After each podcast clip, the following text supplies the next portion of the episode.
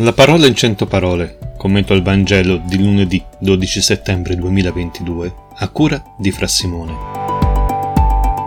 Oggi il Signore ci insegna come guardare alla parola di Gesù.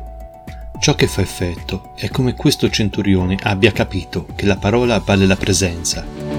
Cogliessimo soltanto questa verità dalla parola che oggi Gesù ci offre, ne avremmo quanto basta per tutta la vita.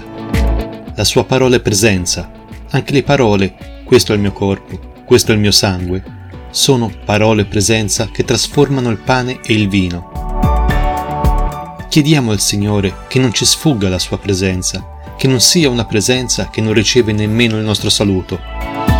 Il centurione ha suscitato la meraviglia di Gesù.